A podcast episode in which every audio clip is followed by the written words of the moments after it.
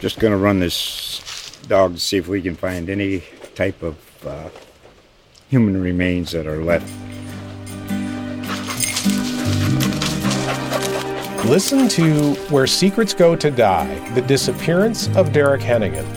From the Detroit Free Press, a new podcast set in the woods of Michigan's Upper Peninsula. Available on Apple, Spotify, Freep.com, or wherever you get your podcasts.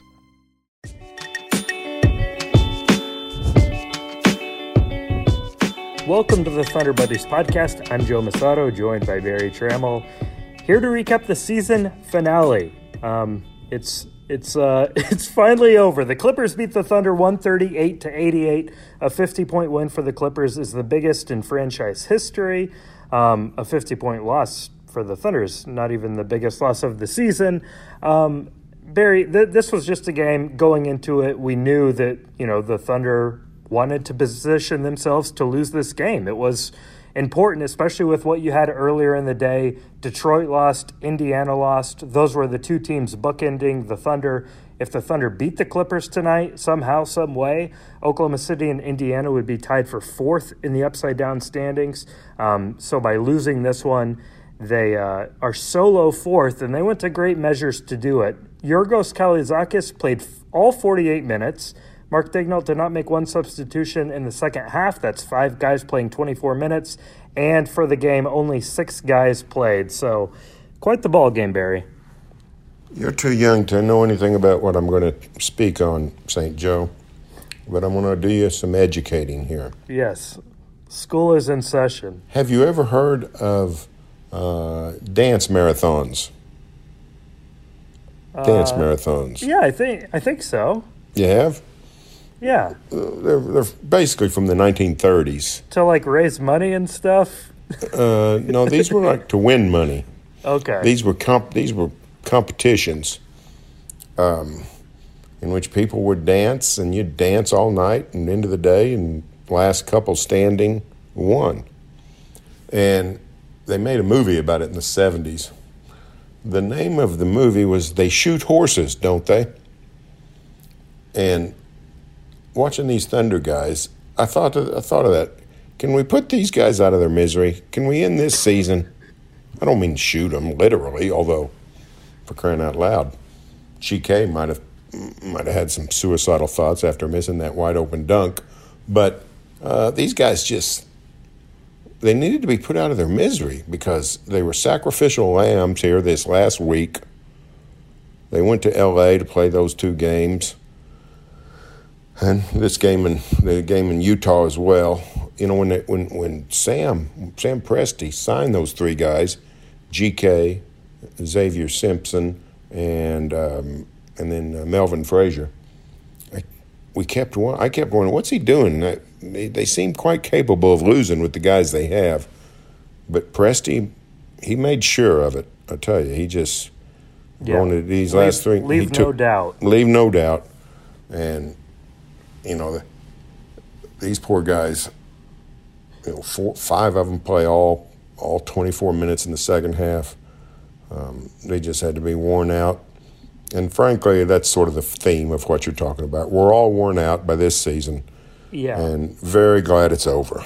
Well, you know, and, and they, it- it's crazy. You look at the bench, you've got Lindy Waters sitting over there, Jeremiah Robinson Earl, Aaron Wiggins, Aleksej Pokusevski, Théo Maledon. Those are the guys they were basically trying to tank with a couple of weeks ago. You know, even after Shag went down, even after Giddey went down. And now you see those guys and it's like, okay, what else they can what what else can they do? It's like well, whoever whoever hasn't been called up by the OKC Blue let, Blue yet, let's see what they can do. And that's how that's how they got these guys. They they won a couple of games they probably had no business winning, and and I think you put it right. Like Sam Presti in the front office did everything possible to, you know, while still putting five guys on the floor, sometimes only five guys uh, for for a whole half. Like he he ensured they lost these last couple of games and you look at the lottery standings and they, they finish fourth. They'll have a 12.5% chance at the number one pick. Um, Thunder fans might get some PTSD from this one, but uh, their highest odds at each pick, or their highest odds of any one pick is to to get number six again, which you know they lucked out with Josh Giddey at number six, but certainly it would be a huge disappointment if the Thunder fell to number six on lottery night. Um, you know, I think anything outside the top three would be a disappointment, especially with how this the season went. Yeah, um, Thunder sort of got out of it. You know, they they got out of get out of jail free card last, this past season with Josh Giddey, and you know. It, uh, the way some people are going to look at it, and somebody might be me. Whoever they pick, when you look at them in the future, particularly early, you say, "This is this is the reason we suffered through such a miserable season." So that the Thunder could draft fill in the blank. Fill in the blank last summer was Josh Giddey, and you know what? In retrospect, you say, you know what? okay. But if you draft in sixth again and you get a player who's not quite as productive as Giddey, it could it could go bad. Um, I don't detect a lot of patience for another year like this from from anybody, and it, it reaches the theater of the absurd. This last few weeks, where you mentioned it, where Lindy Waters all of a sudden is too good to play. A guy that's a fringe, you know, a year ago was a fringe professional player. Yeah, and, and Poku, who and Poku, like, yeah, like we, we we don't even know if he's an NBA player, but he's yeah. too good and, to play. Right. So, at some point, this has to end, and, and the Thunder's got to doing something else, like, trying to win and, and play their guys we've sort of forgotten what that's like. So I, I will say, just, just to interrupt for a second, you say that you don't sense an appetite for this to go on another year.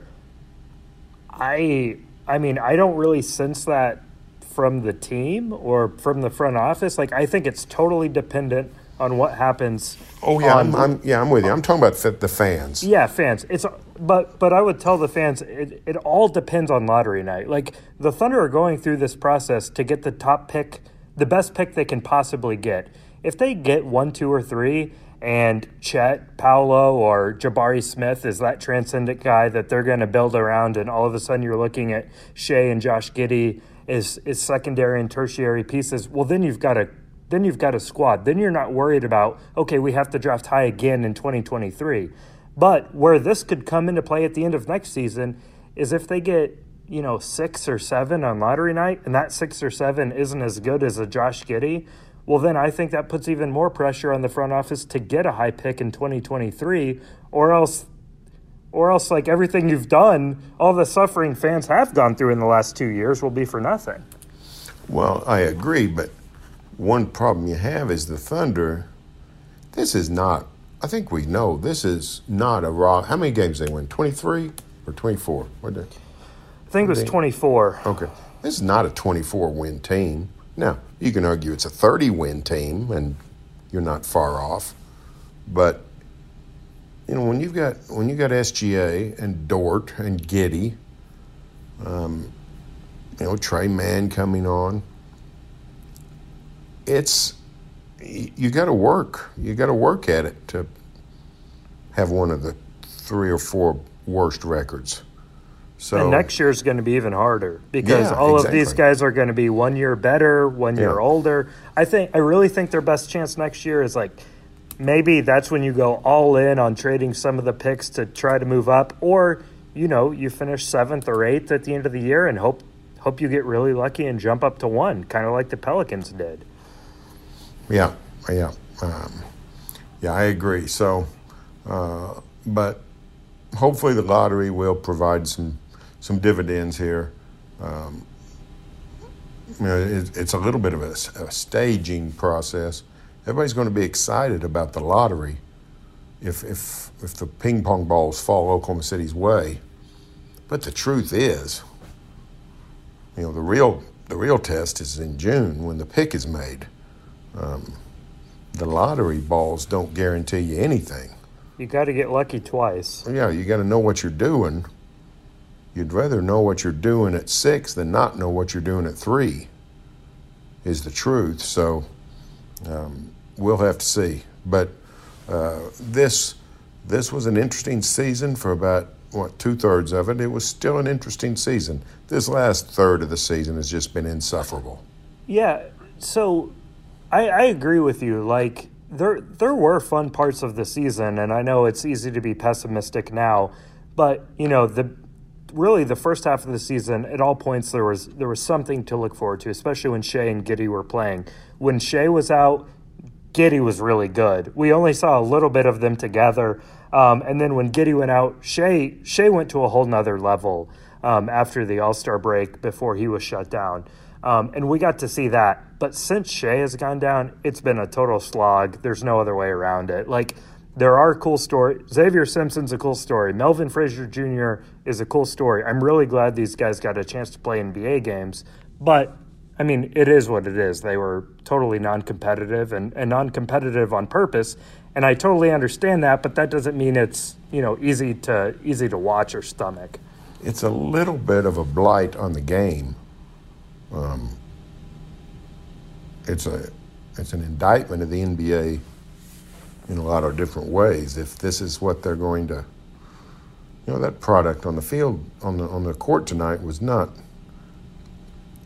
That's not what the NBA should be about, and what no. the Thunder's been doing for the last, I don't know, three weeks is not what the NBA should be about. If you discover an interesting talent about like Lindy Waters, you know what? You ought to be able to. He ought to be playing. He shouldn't be sitting. So, um, I've told you he's the only thing keeping me sane NBA wise the last month. But um, I'm thankful for Xavier Simpson because the hook shot kept me a little sane. also, also Jaylen Hoard averaging like 48 rebounds a game has, has kept me a little sane. Here, here's a question I have: How did these guys, particularly these, let's see, not Krejci because he was actually playing. Yeah, those G.K. Simpson, Frazier, and Hoard. Yeah, those four guys. What were what's really going through their head? And and I know they appreciated the opportunity. You know, they got to play in NBA games. They got. They also got a paycheck. Yeah. So, but do they feel a little sheepish? I don't knowing knowing that they're part of a a ruse or whatever word we want to put on it. Yeah, yeah, I've thought about this a lot actually because these guys are smart. They know what's going on. Like they they're probably aware that the Thunder's tanking and that they're playing 45 minutes and exclusively them because that gives the Thunder the best chance to lose. I think they probably are aware of that. Now, I also think a common denominator among NBA players is confidence. And I think any opportunity these guys get, they want to show what they can do. So, like, no matter, even if they know the situation, I think they're saying, oh well, to, to heck with that. We're going to go out there and I'm going to try my best for 45 minutes and put up a ton of points and grab rebounds and and try to put up numbers and impress not only the Thunder but 29 other teams. Like I think they could still be aware of the situation, but also like appreciate the opportunity because if it wasn't for a situation like this, they wouldn't be playing in the NBA right now. That's you know that's probably true, and you know somebody like like. Uh, Xavier Simpson. Simpson and GK and Melvin Frazier, I don't expect to ever play in another NBA game. Um, uh, yeah, I'd be I'd be fairly stunned. Hoard I, Hoard can get a a Hoard, shot. Hoard might a be a player. I don't know if you know. Nobody really was rushing to get him after last season, when the Thunder played him quite a bit, but he can actually you know, if you if you watch if you watch these games with a with an independent eye and no no memory, I mean, you'd pick Hoard out as a guy that's on the lower end, but you wouldn't say that guy's terrible. That guy could never play. No. Those other three, you'd probably say that. You know, yeah, and when you're got, when he's on the floor with those other three, you wouldn't group all of them together. You would no. think Hoard was a level above. Yeah, exactly. So. Um, So they probably do appreciate it, and they they'll get some they get some memories. Xavier Simpson, I think he hit three hooks tonight, didn't he? I think he Man. hit threes. It's the most incredible thing ever. And he also airballed one, but heck, you know, we'll take that. Uh, that's not a bad Poor, ratio. poor GK. That that blown dunk was about as bad as it gets. And you could tell the Clippers felt sorry for him. Luke Yeah. Kennard was consoling him, and um, in, in a Well, in the a- whole arena was laughing way. pretty much. So Yeah. people felt bad for him. Yeah, it, it was not good. It was not good. Um, so, and, and poor Krejci's out there playing. I mean, he's a guy that's been playing, you know, in some real games. So it's just an unfortunate situation. I don't know what to do about it, but Well, well, luckily we don't have to think about it for a little bit, a little bit longer now. Um, but yeah, I, I think it's a fair question and, and one we should probably ask Sam Presti in his exit interview next week. Is you know, everyone's talking about these are the these are the rules. This is the NBA's fault. Like, I'm I'm all open for whatever anyone suggests as a as a way. Like the Thunder does not prefer you know, I don't think they sit around thinking, "Oh man, I can't. We can't wait to lose all of these games and, and get blown out because that's the that's our best chance of landing a top pick." Like again, they would love if people lined up to come to them in free agency. They'd love if a star player would force his way to Oklahoma City. That's simply not happening. Um, so until then, that's going to be how this goes, and uh, I'd be interested to see if he if he has any resolutions or, or any ideas that people have about how to change the system. Yeah, and I- I'm sure there'll be talk about it, but I doubt there will be much. Oh, what's the word? Um, it, it won't. It won't. It won't have much momentum from a good number of the teams. You know, Sam used to talk about the tanking rules, or the or the tanking situation, even when the Thunder was riding high. The, the Thunder did not want to did not want to change the lottery system. They wanted to re- retain that option to rebuild through the draft and do it by, you know, maximizing your lottery balls. Yeah. And lo and behold, three, four, five years later, the Thunder's that's exactly where they're at. Mm-hmm. So this was an extreme case. Heck, I don't know. Maybe we, we know Portland's done much the same thing. I don't think Detroit necessarily or or Orlando or Houston has. I, I was watching uh, Indiana finish the season on like a 10 game losing streak, and I was watching their game against Brooklyn. And like they had Halliburton out there, healed, like all of their guys, and they've just been that bad, which is like crazy. Yeah. Um, and, and is that a good thing for the Thunder that they've really sort of had to try to be this bad? Uh, Is I that, is- guess. Is, that a good thing I- for the Thunder? I guess. I, I guess it's good to overachieve. I don't know. yeah. Well, I mean, I don't. I think don't it's a sign of some function, but yeah, I don't. I don't know. There's there, there's not a great way to do it. Um, there, we have exit interviews coming up on Tuesday, so we're going to talk to Mark Daigneault and, and all the players um, to to just recap this the season. So we'll probably pod after that. But before we leave tonight, I want to play a little game with you because I was uh, just looking at so we're talking strictly season totals, not per game totals, but season totals. I'm going to ask you who you think led the Thunder in these categories, just because I was randomly looking so, some up tonight. We'll call and, this. We'll, we'll call this the Théo Maledon game. Yeah, exactly. Théo Maledon, who led the Thunder in total minutes last season, um, which is a great trivia question. Okay, Yes. Berry, who led the Thunder in games played this season? I'm going to say Darius Bazley. One for one. Darius Bazley with 69 games. Only three players played more than 60 games. Can you name the other two? This is tough. I'm glad I'm the one asking questions and you're the one answering. I would expect you to, right, to you ready? get. Poku. Yeah, I'm ready. How about Poku? Po- Poku is one. Okay. that means it's not Roby. It's not. Uh, it's not Giddey. I don't think it's Dort. Hmm. Part of the problem is I can't remember who's on the roster because they haven't played been- in so dang long. It's been a while. He's a rookie. Oh, Tre Mann. Tre Mann. Tre Mann played Trey in Mann. 60 games. Well, there you go. It's a Trey. All right.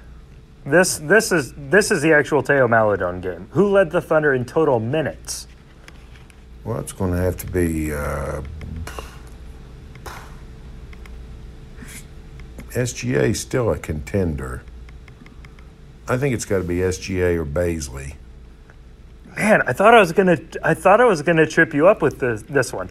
It's Shai Gilgeous-Alexander Oh. okay. Uh, with 1942. Despite only playing in 56 games, Darius Yeah. Bazley appeared in 13 more games than SGA did, um, but he finishes with 1924.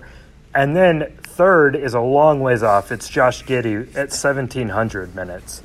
Um, all right, so uh, let's They see. played, you know, they, here's the problem, St. Joe. They played 20 guys this year, I think. I think they've used 20 players, maybe 20, more. t- 26. 26 players. They finished the year with like 18 or 19 on the roster because of all the exceptions they've gotten and the two way stuff. Do you, do you know that Rob Edwards appeared in two games this season? I did not know that, no. Scotty Hopson appeared in one, Uh, Paul Watson appeared. in nine. Yep. Jaylen Hoard played in seven, Deck in seven, and then all these all these other new guys. All right, who led the Thunder in total rebounds? I am going to say Darius Bazley. Darius Bazley, but not by much. Who was number two? Uh, I'm going to say Josh Giddey. Golly, Bear, you're incredible at this game. It's Josh Giddey. He had 421 rebounds. Darius Bazley had 436. If you do it per game, uh, well, Jaylen Hoard's name came to the top. Josh Giddey, Josh Giddey had 7.8 rebounds per game to Darius Bazley's 6.3. So uh, Giddey led them in rebounding by quite a bit. Hmm. Interesting. Uh, Total assists, that one's also Giddey, 345 to Shai's No three surprise thir- there. 331. Um, steals, Shai Gilgeous-Alexander led. Blocks, Darius Baisley led. Those are no surprises. Um, who do you think finished second in total points behind Shai? It's a name we haven't mentioned yet. I'm going to say Lu Dort. Lu Dort. Yeah, 17, because he averaged 17, so that's right. somebody that's averaging nine would have to play in twice as many games. So, It, this is so funny. It's just like obviously they wouldn't qualify, but you look on, you know, just points per game sorting on basketball reference for the Thunder. Shai's number one at 24.5. Second, Giorgos Kalaitzakis with 17.7. And then Luguentz Dort with 17.2. That's just bananas. it is bananas. What did my good friend Lindy Waters finish shooting the ball, I wonder? Did he get did he get above 36%? He finished at 36.3%. Hmm. Well, that's not bad. Hey, That'll get him a that'll get him a, another look at least. Who do you think led the Thunder in three point percentage with a minimum of 50 attempts? Mike Muscala. Mike Muscala is second. Oh, really? Yes. Not Ty Jerome, I can tell you that. um, I don't Ty Jerome that. shot 29%. I'm, I'm, I'm afraid I won't know at that point then. Isaiah Roby shot 45% from three on 94 attempts. Really? Yeah. Well, He good was- for him. I knew was- Sarr didn't reach 50 shots. Yep. Sarr Sarr was uh Sarr was 13 of 29. Isaiah Roby's an interesting case because you asked a great question a few nights ago. You said, should he feel bad about getting to play in all these games and down the stretch? And I think the answer might be yes. He should feel a little a little bad Yeah. about it. D- does it mean that they think JRE is better than Roby? I got to believe the answer is yes, but I actually don't see it right now. I, I'm not convinced either. I mean, in terms of helping somebody win. Um, okay, I got a quiz for you. What was the most important game of the season? Most important game of the season. This, I'm asking you stone cold facts. This is very subjective. Yeah, I think, I, I think I could make a pretty good argument that everybody would say, "Oh, yeah, you're right. You're right about that." The most important game of the season. Yes, I think so. Um, when Devonte Graham hit a half court buzzer beater to, to beat the Oh, that's a Thunder. big, oh, that's a big one. That's a good one. That's a really good one. How about this one though? December sixth, Detroit, Michigan. Thunder trails the Pistons by 18 and comes back and wins 114 103. I don't even remember that. Well, I don't either, but that it came up on the TV screen tonight as one of their big comebacks. If they don't, if the Pistons don't blow that 18 point lead, well, then the Thunder's third and the Pistons are fourth in the uh, in the lottery balls. So we'll have to see how the how the ping pong balls go, but that's a, that could be a big one. That could be a big one.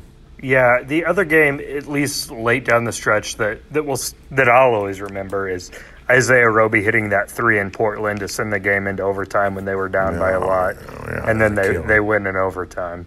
Yeah, it, it, and some of this, you know, some of this lottery tanking stuff is all a matter of timing. Thunder gets Portland twice in the final two weeks. You know, if you play them earlier, they're a much better team. They're trying.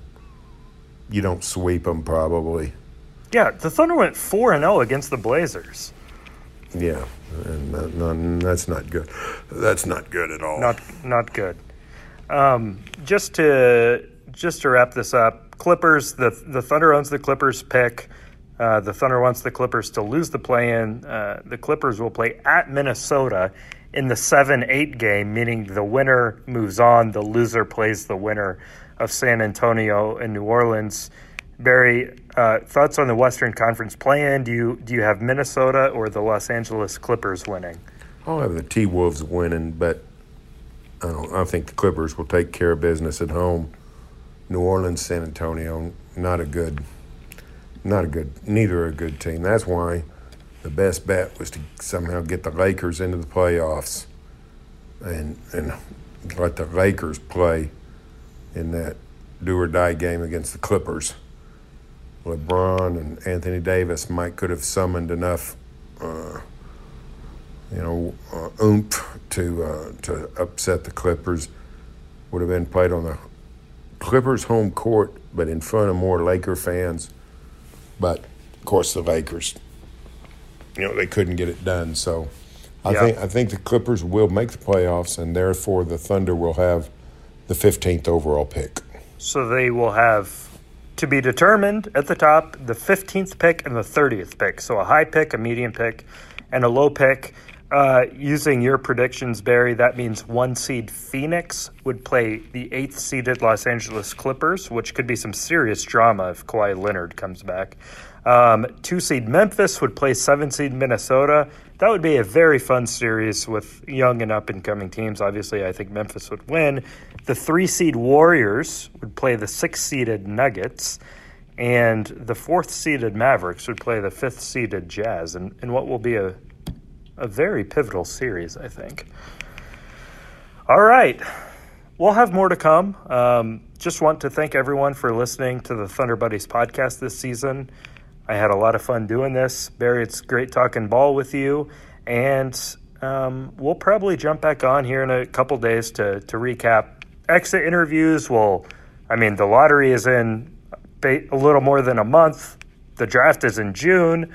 Then it'll be summer league, and then there'll be training camp, and we'll be doing this all again before we know it. So, thanks again, and we'll be back with you in a couple of days.